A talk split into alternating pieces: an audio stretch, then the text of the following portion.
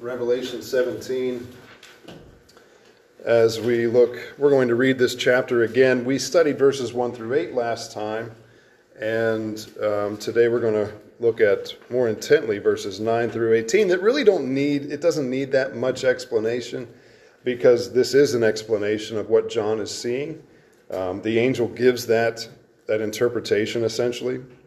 So follow along with me as I read. I'm reading from the Legacy Standard Bible tonight. I am loving this translation. I'm really, really enjoying it. I can't recommend it to you enough. Um, it's it's a newer translation as far as time and recency, but what I like about this translation is that it's aiming back to the original text in the Greek and Hebrew uh, texts and manuscripts instead of looking at the reader a lot of the new translations they want to look at the reader and make the make the translation focused on the reader. Well, frankly, it doesn't matter what the reader thinks. It matters what God thinks. So I'm really enjoying this, and I hope that it's a blessing to you um, as we study God's Word tonight. In these challenging chapters, that's really what they are. They're very challenging chapters, and I think this paints it clearly. Verse 1 Then one of the seven angels who have the seven bowls came and spoke with me, saying, Come here. I will show you the judgment of the great harlot who sits on many waters, with whom the king of the earth, the kings of the earth, committed sexual immorality, and those who dwell on the earth were made drunk with the wine of her sexual immorality. And he carried me away in the spirit into a wilderness and then I saw a woman sitting on a scarlet beast full of blasphemous names, having seven heads and ten horns. And the woman was clothed in purple and scarlet and adorned her with gold and precious stones and pearls, having in her hand a gold cup full of abominations and of the unclean things of her sexual immorality. And on her forehead a name was written, a mystery Babylon the Great, the mother of harlots and of the abominations of the earth. Verse 6 Then I saw the woman drunk with the blood of the saints and with the blood of the witnesses of Jesus. And when I saw her, I wondered greatly. And the angel said to me, Why do you wonder? I will tell you the mystery of the woman and of the beast that carries her, which has the seven heads and the ten horns. The beast that you saw was and is not, and is about to come up out of the abyss and go to destruction. And those who dwell on the earth, whose name has not been written in the book of life from the foundation of the world, will wonder when they see the beast, that he was not and is not and will come. Here is the mind which has wisdom, the seven heads, are seven mountains on which the woman sits and they are seven kings. Five have fallen. One is, the other has not yet come, and when he comes, he must remain a little while. And the beast which was and is not is himself also an eighth, and is one of the seven, and he goes to destruction. Verse 12 And the ten horns which you saw are ten kings who have not yet received a kingdom but they received authority as kings with the beast for one hour. These have one purpose, and they give their power and authority to the beast. These will wage war against the Lamb, and the Lamb will overcome them, because he is Lord of lords and King of kings. And those who are with him are called, or are the called and elect and faithful. And he said to me, The waters which you saw, where the harlot sits, are peoples and crowds and nations and tongues. And the ten horns which you saw, and the beast, these will hate the harlot, and will lay waste to her, and make her naked, and will eat her flesh, and will burn her up with fire. For God gave it in their hearts to do his purpose, both by doing their own common purpose and by giving their kingdom to the beast, until the words of God will be finished. And the woman who you saw is the great city, which has a kingdom over the kings of the earth. this is Revelation 17. This is God's inspired word. The theme, as we review what we've just studied last week in the first eight verses, the theme of this chapter is the final destruction or judgment of Babylon the Great, the mother of harlots and abominations of the earth. There is a coming false world religion that already has been picking up steam throughout the centuries that is driven by satanic and demonic forces. Babylon is seen depicted here personified as a woman. There's, there's language here referring to this great uh, false final world religion, this ecclesiastical system that will be destroyed. It's personified, as John is writing, as a harlot. Now, most false religions and world religions of even our time, those systems have somewhere near their focus of their false religious system a female leader of some kind, a, a woman at the head somewhere in this false religious system. None more clearly than the false religious system of the Roman Catholic Church and their false worship of Mary. Carl. Yeah, I was listening to David Jeremiah today, and he was in Revelation 12. He said he, he, he liked the Revelation because it, it takes the time in the in the chapter to explain what it, what it says. And in the beginning of that of that chapter, and then Spencer after explaining what it is, and he said it's really remarkable how, how it's done.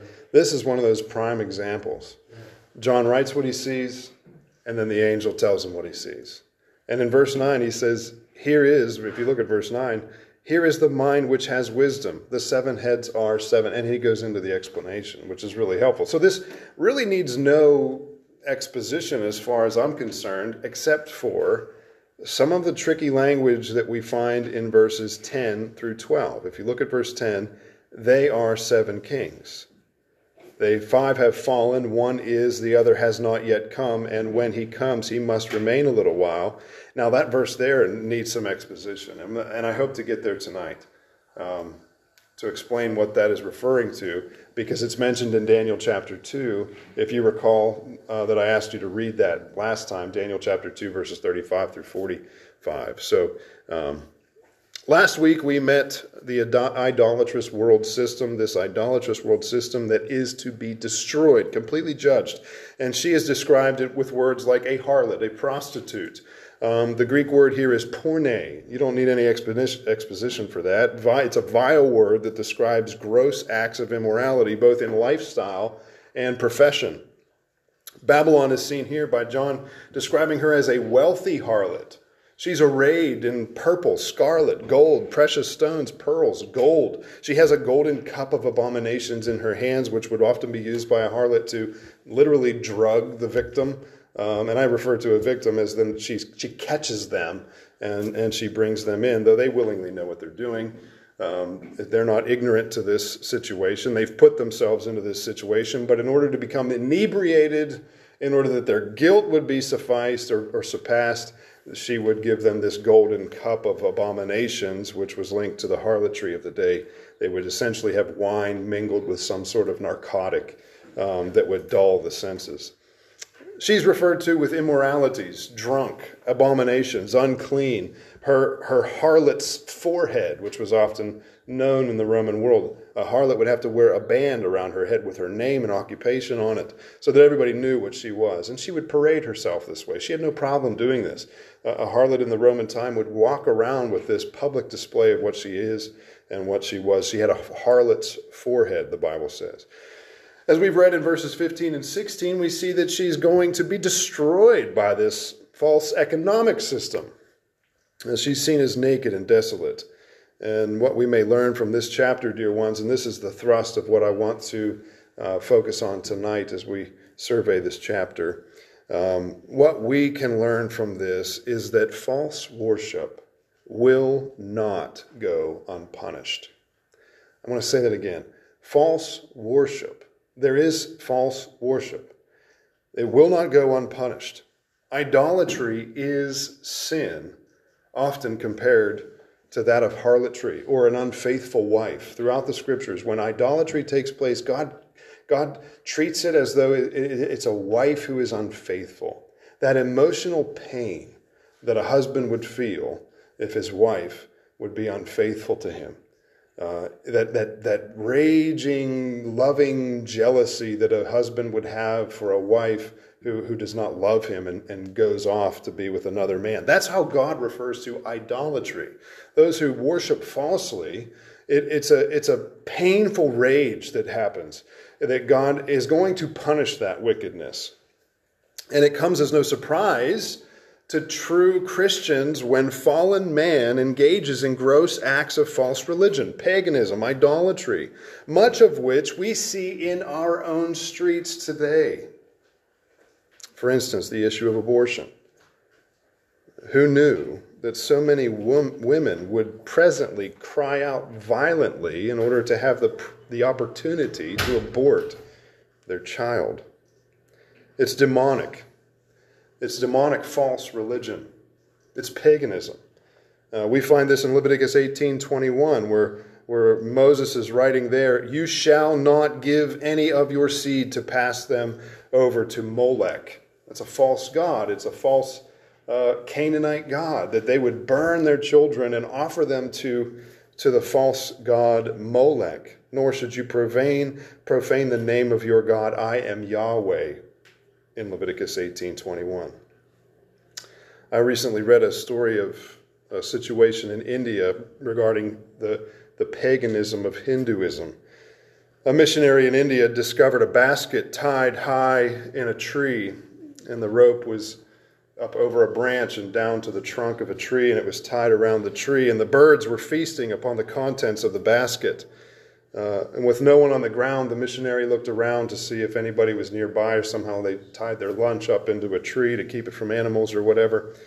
The missionary untied the rope and lowered the basket down to discover an, anti, an ant infested corpse of an infant who had been offered to the gods of Hinduism. William Carey, the famous Baptist missionary to India, he wrote an account about witnessing the practice of, I think I'm saying this right, sati, S A T I, which was the practice, was thankfully it was abolished. It was the practice of burning living widows with the corpse of their dead husband. Uh, this was practiced clear up into the late 1800s until it was abolished. Um, but William Carey fought violently to try to get to save this woman, but they burned her anyway. Such is the circumstance in the, in the Old Testament with regard to Israel. I'd like you to take your Bibles and look at Numbers chapter 25. Numbers chapter 25, verse 1. And if I begin moving too quickly for you, just write these verses down and um, study them later. but I don't, uh, Israel was not unaccustomed to idolatrous practices. It wasn't far out of Egypt that they all took their golden earrings out of their faces and out of their ears and made it, formed into a golden calf, and began to falsely worship the golden calf while Moses was on Mount Sinai. And not much longer after that, while in the wilderness, Moses records a circumstance in Numbers chapter 25, verse number 1. And Israel remained at Shittim, and the people began to play the harlot. There's the phrase again that they're they're worshiping idolatry, they're, they're, they're worshiping false gods. They played the harlot with the daughters of Moab. Indeed, they called the people to the sacrifices of their gods. And the people ate and bowed down. They worshiped the Moabite gods to their gods. Verse 3 So Israel joined themselves to Baal Peor. That's another name for the devil. They, they joined themselves to devil worship. Baal is another name for, uh, for Satan. And the, and the anger of Yahweh, the anger of the Lord, burned against Israel. Why? It's like a husband whose wife is unfaithful. There's a burning there, there's a burning rage that, that accompanies that. It's a righteous indignation. It's a, it's a seeing something that is yours going to be with something else. It's a rage, it's an anger. And Yahweh, listen to, listen to this instance. Yahweh said to Moses, verse 4 Take all who are the heads of the people and execute them.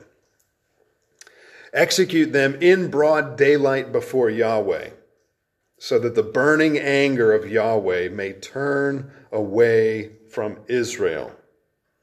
Verse 5 So Moses said to the judges of Israel, Can you picture this? hey guys, we have to have a meeting. I want all the heads of each one of the tribes and these clans to come and meet with me. You have a meeting, you're outside the tabernacle, and Moses says, Get your sword out. This is going to be an execution. I mean, this is, this is serious stuff. So Moses said to the judges of Israel, Each of you kill his man, his men who have joined themselves to Baal Peor. In other words, kill these idolaters. you need to wipe them out. You need to get them out because they're, they're worshiping a false God. They are breaking the law. Verse 6 Then behold, one of the sons of Israel, he's unnamed, came and brought near to his brothers a Midianite woman in the sight of Moses. So he paraded her in there. He paraded her into the camp, walked her past Moses, which means he walked her past the tabernacle and towards his tent. Verse 6 This, brothers, a Midianite woman in the sight of Moses and in the sight of all the congregations. He did this with boldness. He loved his idolatry in the sight of all the congregation of the sons of Israel while they were weeping at the doorway of the tent of the meeting. Why do you think they were weeping? One, people were dying from a plague that was resulting from this idolatry. And two, they were sinning against God, and that grieved them in the heart. See, when we encounter sin in our lives, do we say, "Not well, hey, no, it's all under grace, you know? Or is there a, is there a weightiness there? They said, God, wash me, search me, know me, Cleanse me with your word. Draw me close to you. Is there, a, is there a heart weeping? Is there a tearful weeping? Is there a weeping that you have for the sins of this land? Or, or you know, we see this huge clash right now. There is, there's the pro life team and there's the pro choice group. And they just lock horns. And it's very easy for the pro life group to hate the pro choicers when really we should be looking at them as the mission field. They're the mission field. They, they need the gospel. Uh, uh, uh there is no such thing, by the way, as a pro life, or excuse me, a pro choice Christian. It's, it's an oxymoron. It doesn't happen. But we see here this weeping in the congregation at the tent of meeting. What a, what a chaotic situation this is. This man walks in to town with, not town, but in the camp with this woman, this Midianite woman, who they were not permitted to marry. They had to marry within Israel. They were not permitted to marry the Canaanites. And this man just parades her in. He loved his idolatry, he loved his sin. Notice what happens. You got to like Phineas. If anybody's going to have a son, you might want to name him Phineas because this guy is a bad dude. And I mean bad in a good way. Phineas, the son of Eleazar, the son of Aaron, I'm in verse 7, the priest saw it. So picture this. He saw it. He gets up from the midst of the congregation. He took a spear in his hand. And he went, verse 8, after the man of Israel into the tent and pierced both of them through. The man of Israel and the woman through the body. Then the plague on the sons of Israel was checked or stayed.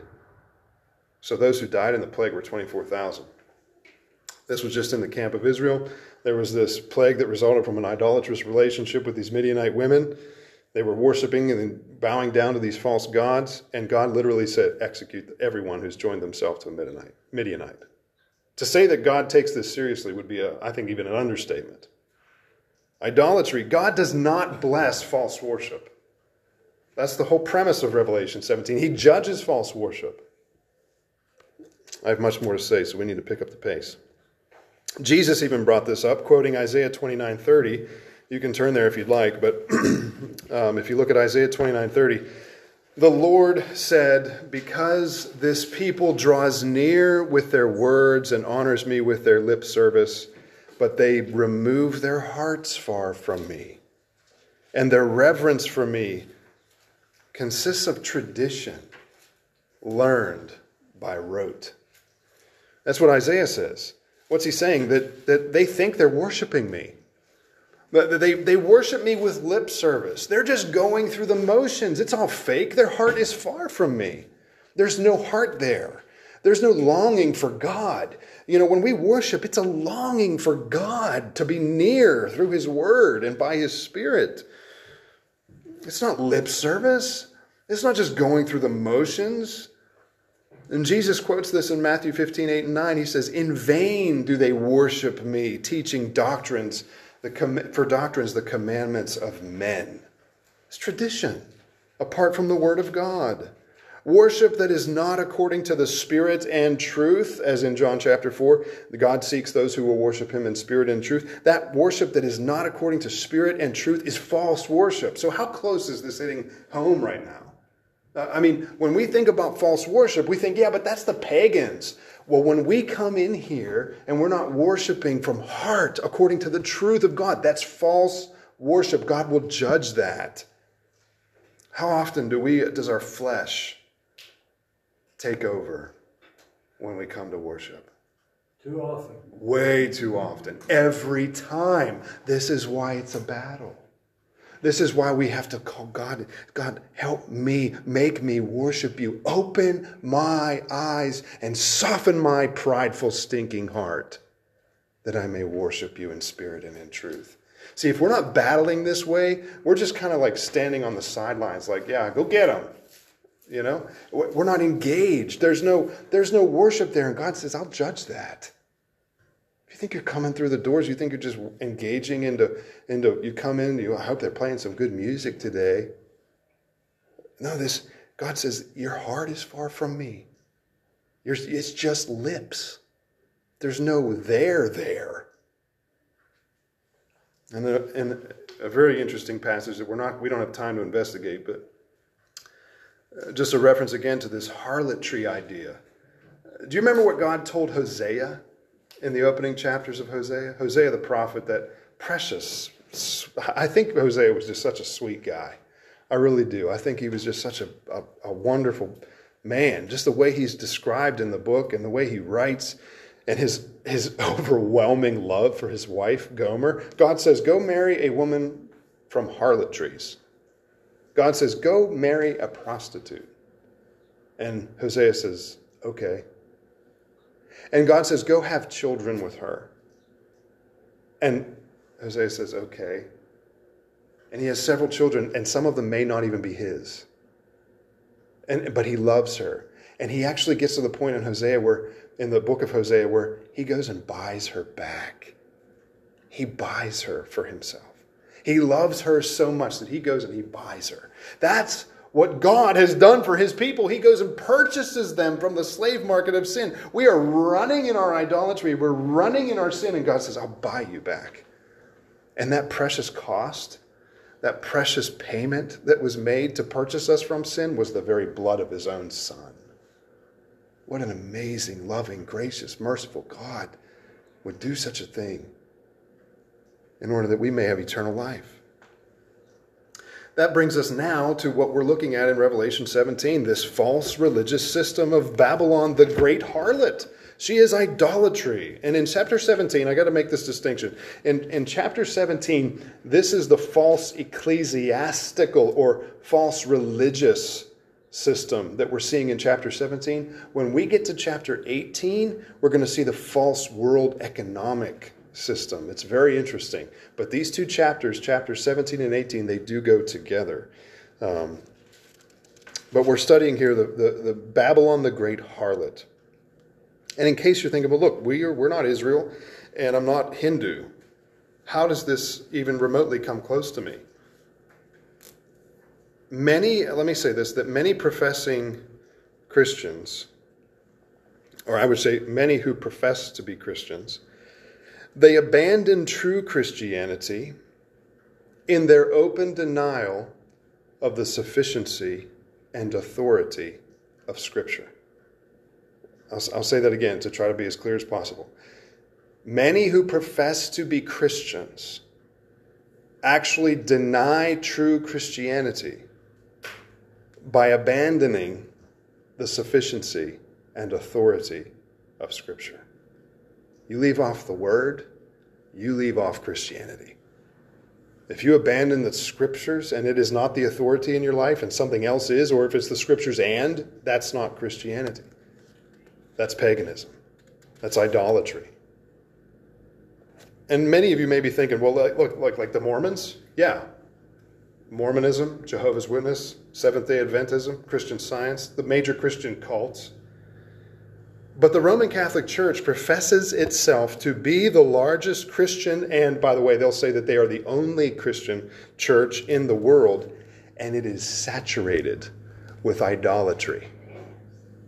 The Roman Catholic Church is the mirror image of the Israel as in the sense of sacerdotalism, tradition, idolatry, only just using all the Christian terminology. It uses all the Christian words, but under the surface, it's all idolatry and it's all works based. And you say, well, why do you got to beat on the Catholics all the time? Look, it's not my aim to just to just bludgeon Roman Catholicism.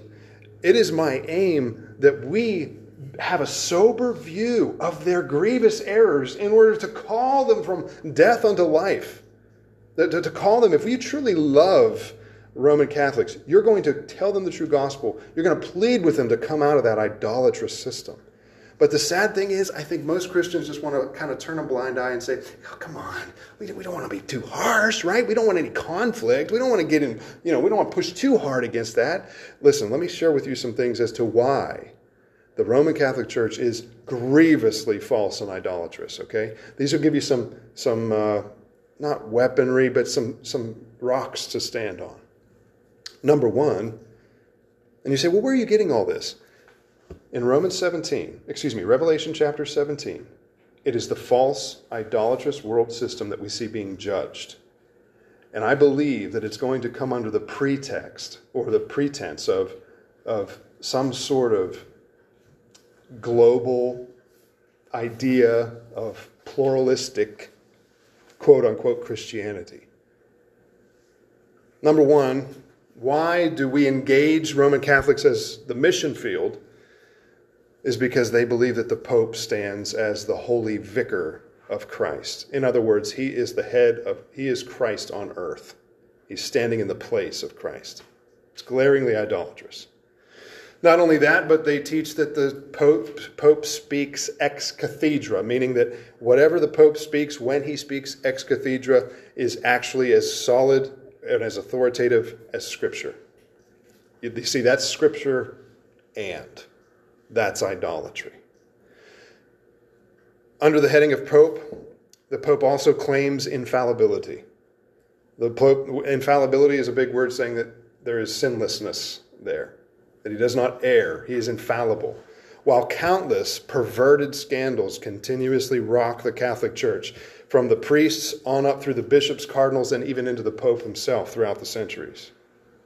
Secondly, why is the Roman Catholic Church a a mission field because of veneration. veneration is worship or respect or honor given to dead people. It's, it's, it's in African religions, it's the worship of dead family members.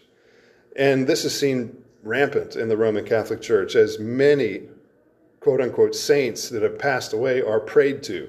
This is the offering, and number three, this is the also the offering of prayers to the dead, especially Mary. Mary, the apostles, and other dead saints.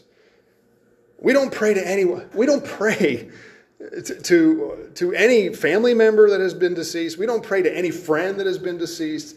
We don't pray to anyone but Christ through the Spirit of God. What, I, have seen these, you know, pithy little sayings on, on social media that when somebody's going through a troubled time, they, they say, sending prayers your way. Have you heard that? sending prayers your way. And I, I have to look at that. I'm like, why?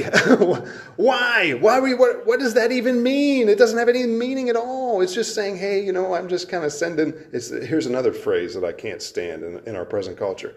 I'm sending vibes your way. What does that even mean? What's a vibe? I'm sending like good radiation your way, good vibrations. It's like a Beatles song, you know, or I'm singing. It's just crazy talk. Number four, Mary in the Catholic Church is referred to as the Queen of Heaven. Even though Acts chapter 1, verse 14 says that Mary is there in the upper room awaiting the day of Pentecost with the apostles and the other believers there, and they're worshiping. And they're not worshiping Mary. They're praying, they're engaged in worship together. And that's the last time we ever hear of Mary in Acts chapter 1, verse 14. We never hear of her again. She's never mentioned in any of the epistles. She's never mentioned in the book of Romans. She's never mentioned in the book of Revelation. She's not to be worshiped. That's idolatry. There's gross idolatry within the church itself crucifixes, statues, altars, paintings, relics, pilgrimages, and the Mass itself. The Mass, the Catholic Mass, is said to be a quote unquote re crucifixion of Christ, where the bread and wine turn into the physical body and blood of Jesus Christ, and then Roman Catholics imbibe that. It's called tr- or transubstantiation. Until the Protestant Reformation, the Mass was held in Latin. You would go, and I think you can still do this today. You go to a Roman Catholic Mass, and it's in Latin. You can't understand a thing. Nobody speaks Latin anymore. You can't understand anything the guy's saying. What, what good is that? It's all smoke and mirrors. And people, and I'm, not, I'm getting ahead of myself. Until the Protestant Reformation, the, the, Mass was held in Catholic, and no one could even understand the chants, the prayers, the reading of God's Word, and this still takes place today. Add to this the false doctrines of celibacy for priests, monks, mysticism, and deep seated superstition. There is deep seated superstition in the Roman Catholic Church. False worship in the teaching of law keeping, observances, traditions, and ordinances over faith in Christ alone. And you say, listen, Deacon, you're being like way too hard on the Roman Catholics. Guys, I have many Roman Catholic family members. I love them so much that I want to tell them the truth. Because when I read Revelation chapter 17 and I see the judgment of this false, idolatrous world system that is yet to come, I want to rescue them with anything I have from the fires and call them from death unto life. If you truly love these individuals, you will tell them the truth. The, the most unloving thing, think about it this way. If, you if your daughter, my thunderstorm, she's walking up to the, to the cook, cook stove in the morning, you know, and I'm cooking eggs. And I see that handle hanging out over the edge of the, the, uh, the range. And I see her bebopping around and she's going and flailing and flapping and screaming. And I see that she's going right for that handle. And it's hot. And I know it's hot. It's red hot. And those eggs are sizzling. And I just say, I don't want to offend her. no, that, that is that's like send the dad to jail stuff. You know, if you truly love that little girl, you're going to grab her, move the handle, and say, "What are you doing?" Because you love that little child. You don't want her to get hurt.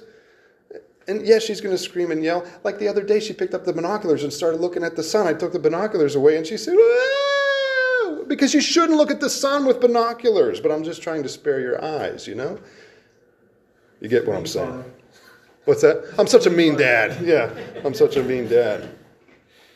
And in case you think for a moment that we escape this and somehow, okay, that's that's all well and good, deacon, but that's Roman Catholicism, that's Mormonism, that's Jehovah's Witness, that's fill in the blank. Today's professing evangelical church is often equally idolatrous, if not more so. False teaching abounds. It abounds today. There's a church on every corner. And you know what I keep hearing? I wish I could find a place that just teaches the Bible. I, I can't tell you how many times I hear that throughout the week. And I say, hey, I know a place. I know a place. We teach the Bible. And do you think they'd show up? No, they're stuck in the rut. They want to stay there. Well, because this is where all my friends are. And, you know, I know the pastor really well and he baptized my kid and blah, blah. And I'm, I'm like, you need to get out of there. You need to get under the word of God. This is no time to just dance around for social club hour. We need to get real about this. False teaching abounds. Don't sit under that false teaching. There's female pastors on every single day. I read about it again and again and again. It's just it's taking off. There's pro-choice Christians. That's an oxymoron. There's pluralism. Pluralism is the idea that there's all the false religions of the world are just trying to do the same thing and Christianity's just lumped in there and you know we're all just trying to figure it out and nobody should be dogmatic anymore. Liberalism is rampant in the evangelical church, and it's an abandonment of fundamental doctrines for the sake of inclusivity. Have you ever heard that word being used? Inclusivity, acceptance, tolerance, and social justice. It's all put, put into the same bag, and really it's just a blindfold. How about this? Emotionalism.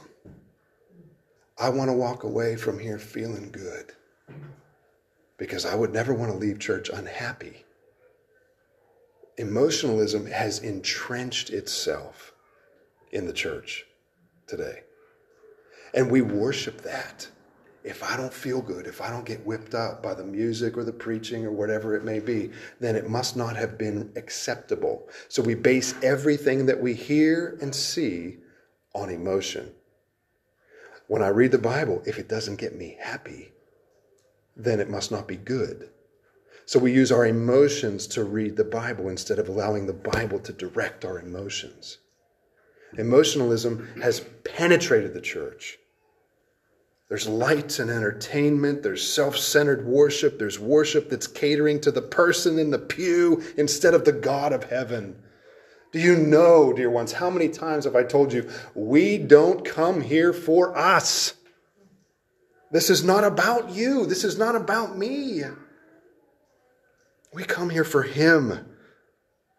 I would go as far as to say that even music in the church has become an idol. Music in the church be, can become an idol because if it doesn't peak the way I like to hear music, then it must be wrong. Instead of focusing on the truth that is in the words, what are we singing? Who are we singing to? I call this coffee shop theology. Coffee shop theology is based on emotionalism more than biblical hermeneutics. It fuels a comfort driven Christianity that cracks like dry ground under the first sign of confrontation and challenge. Why? Because we've been taught to think that we should be comfortable, that we're supposed to be happy all the time, that God is supposed to give us everything that we want and need. That's what our Christianity has become, that we're supposed to just be comfortable. When in actuality, God says, Take up your cross and follow me. It's idolatry. If we come to Christianity with the uh, mindset of comfort, that's idolatry. And who are we worshiping? In that circumstance, if we're just wanting to feel good, who is receiving the worship? Me, us. We are worshiping ourselves. Worship and Christian living are not a priority anymore in this evangelicalism, and therefore it is delegated to nothing more than an hour on Sunday morning. This is the situation. In case you thought, oh, that this doesn't involve me. No, this does involve me. This does involve us. This Christianity is concerned more about politics than the propagation of the gospel. Hmm. Much of the professing church, which goes under the banner of evangelicalism, is sinking deep into the mire of the first century. It's sinking so deep into the mire of today's false Christianity that I often wonder if first century Christians would even recognize Christians today. Remember, they were worshiping in the catacombs there were Christians in Nero's courtyards being used as torches. And if somebody doesn't agree with us, we go and cry in a corner somewhere. I wonder if the first century church would even recognize the church that is today. I'm going to have to close here. This is only the introduction to this section. I'm, I'm not joking. I literally have, I want to expound verses 9 through 18. But false worship occurs here, not here. I'm saying that false worship occurs in evangelicalism because worship is man centered, observance oriented, and it resembles more antinomianism than anything else. Antinomianism is anti law. It's anti law. I get to do whatever I want, it's all under grace. That's much of the church today. Let me read you this quote, and we'll, we'll, we'll, close, we'll close here, and then I, I want to read two more verses, okay? Just hang in there. I was reading a book, I've been telling you about this often. It's a book called Transforming Prayer. It's written by Daniel Henderson. And in that book, he has a chapter. he has a chapter called, um, I think it's called Coming Out of the Prayer Closet. It's a very good book. I, I, recommend it to anybody. It's, it's called Transforming Prayer by Daniel Henderson. And in that, cha- in that chapter, I think it's chapter 16, he has, it's called Coming Out of the Prayer Closet. And it's, it's over the course of the last 75 years, the church has been taught to just pray in private. So therefore, we don't know how to pray as a congregation. We don't have to. Ha- we don't know how to have corporate prayer anymore because we're afraid of what people might think about us. So we're, we do not know what to pray or how to pray anymore. So he says, coming out of the prayer closet. And in that chapter, he writes a section called. Now, hang in there. He writes a section called "If I Were the Devil." And what he means by this is he's looking at how, if I, if I were the devil, how would I sink the church? If I were the devil, how would I break the church? And he writes this If I were the devil, I would encourage an interest in numbers, activities, strategies, and events. This would keep them away from brokenness, repentance, and passion for God's transforming presence. As long as Christians were sincere but isolated, active but powerless, entertained but shallow, I would win. Aren't those haunting words? As long as Christians are sincere but isolated, active but powerless, entertained but shallow, I would win. That's what Daniel Henderson writes if I were the devil. Just think about that. That should challenge you as it challenged me this week. Matthew chapter 7, verses 22 and 23, Jesus said at the end of the Sermon on the Mount, Many will say to me in that day, that final day, Lord, Lord, in your name, did we not prophesy? In your name, did we not cast out demons? And in your name, do many miracles? And then I will declare to them, Jesus said, I never knew you. Depart from me, you who practice lawlessness. That's what that's Jesus' straightforward words. He didn't say, hey, all you got to do is just pray this prayer. No, he said, I never knew you. I, I never knew you. You call me Lord with your lips and with your mouth, but your heart is gone. And one last verse. 1 John chapter 5 verse 21. I love this verse. This is the last verse in John's first epistle. That little epistle at the back of the Bible, 1 John chapter 5 verse 21. John says, "Little children, guard yourselves from idols." And that's how he ends the letter. You think this is a serious thing that we're talking about? I think this is pressingly serious. I think this is of utmost importance. Why? Because we're distracted by every little thing. Every little thing. Every little thing fight and by the way, every little thing in the world fights for your attention to bring it away from God. Everything. It, it can be it can even come as close as your family will fight to draw your attention away from God. Your your your job, your activities, your, your clubs, your different things, everything wants to direct your attention away from God. And John offers this warning that I am offering to you, my dear little children, guard yourselves from idols. Any questions or thoughts or comments?